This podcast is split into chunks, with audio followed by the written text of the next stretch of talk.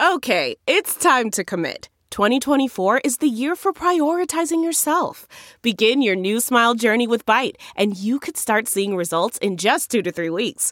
Just order your at home impression kit today for only $14.95 at Byte.com.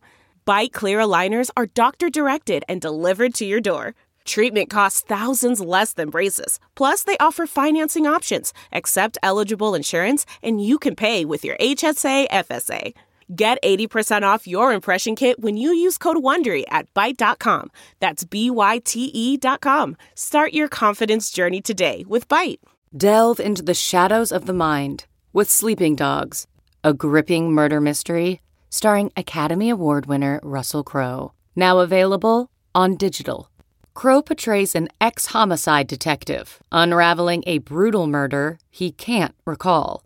Uncovering secrets from his past, he learns a chilling truth. It's best to let sleeping dogs lie. Visit sleepingdogsmovie.com slash Wondery to watch Sleeping Dogs, now on digital. That's sleepingdogsmovie.com slash Wondery.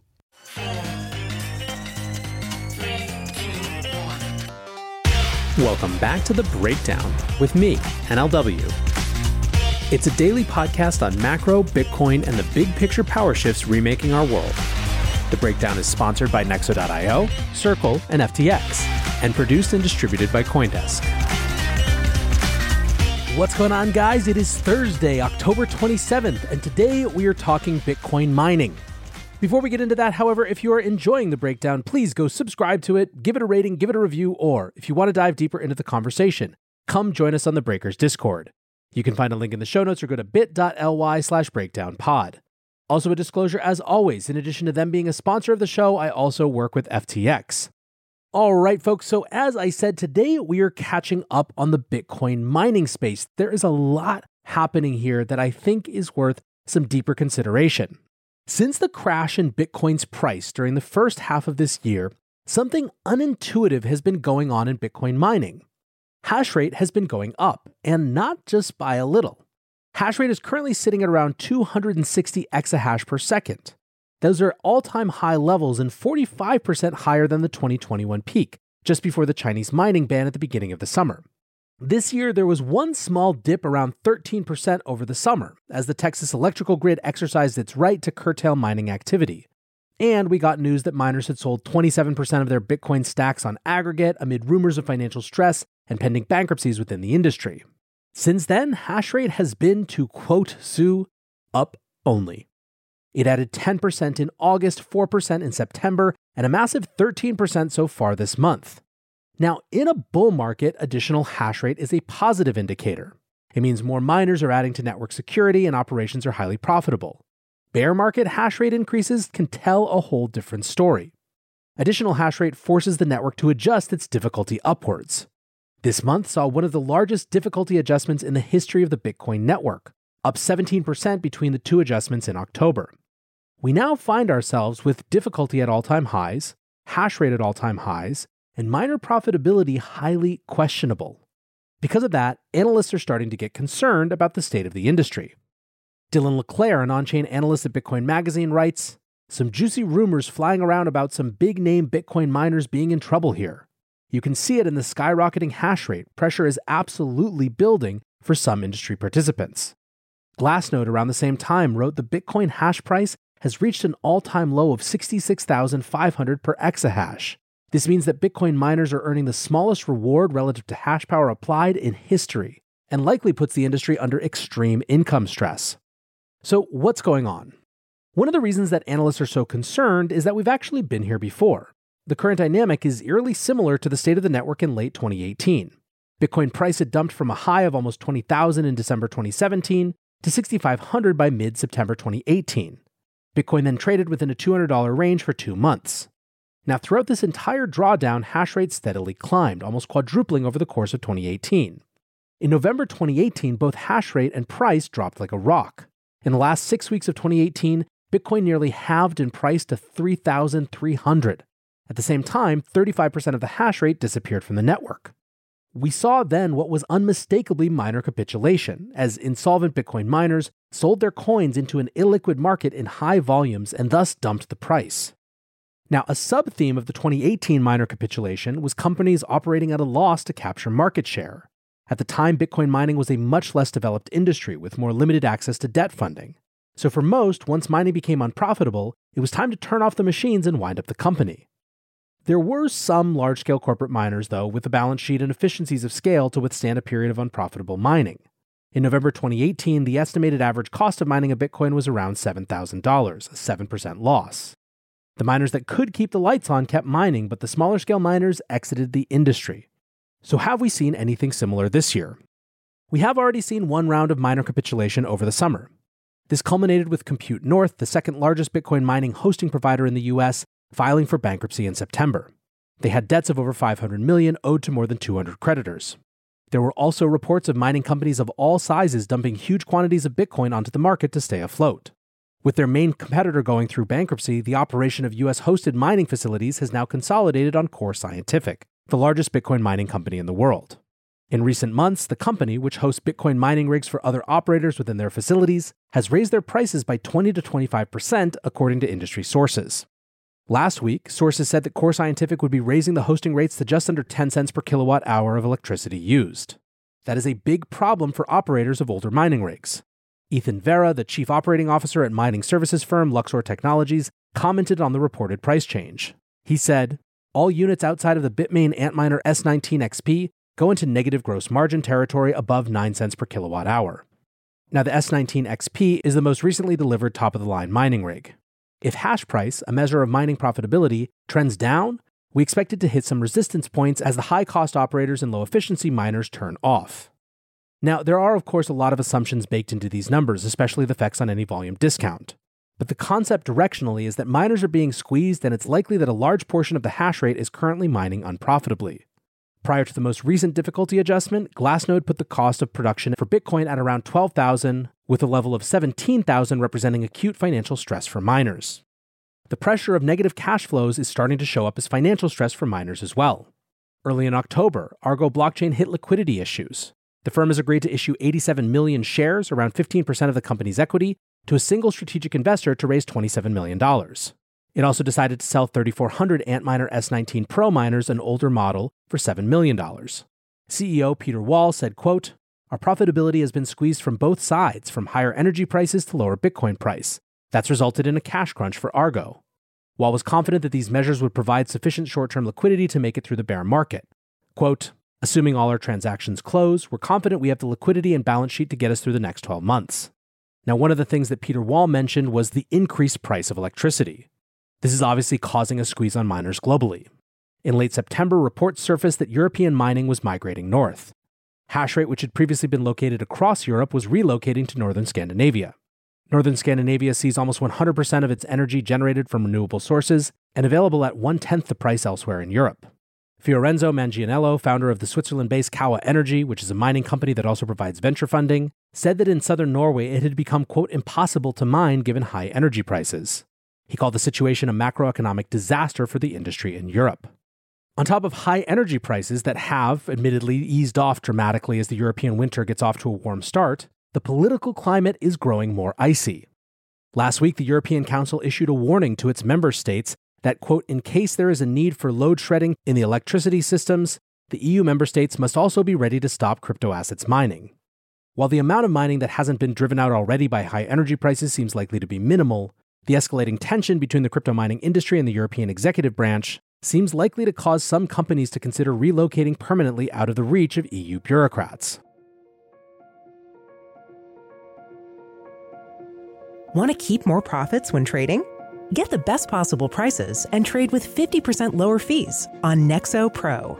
The new spot and futures trading platform uses aggregated liquidity of over 3,000 order books collected from multiple sources Utilizing the complete Nexo suite allows you to earn interest and borrow funds as you wait for the next trade setup.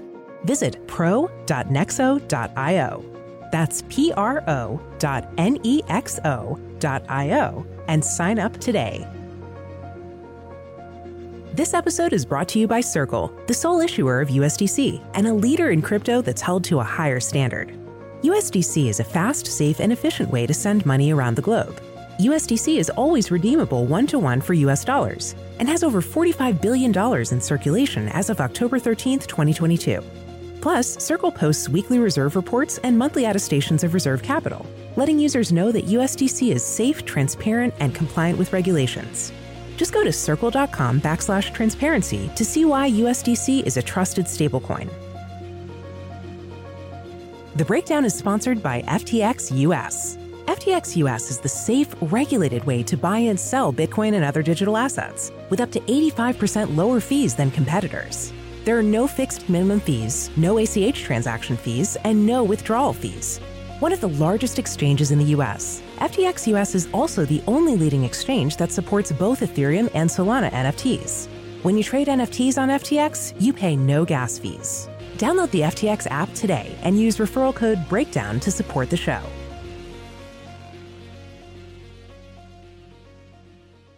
Now, what about consolidation?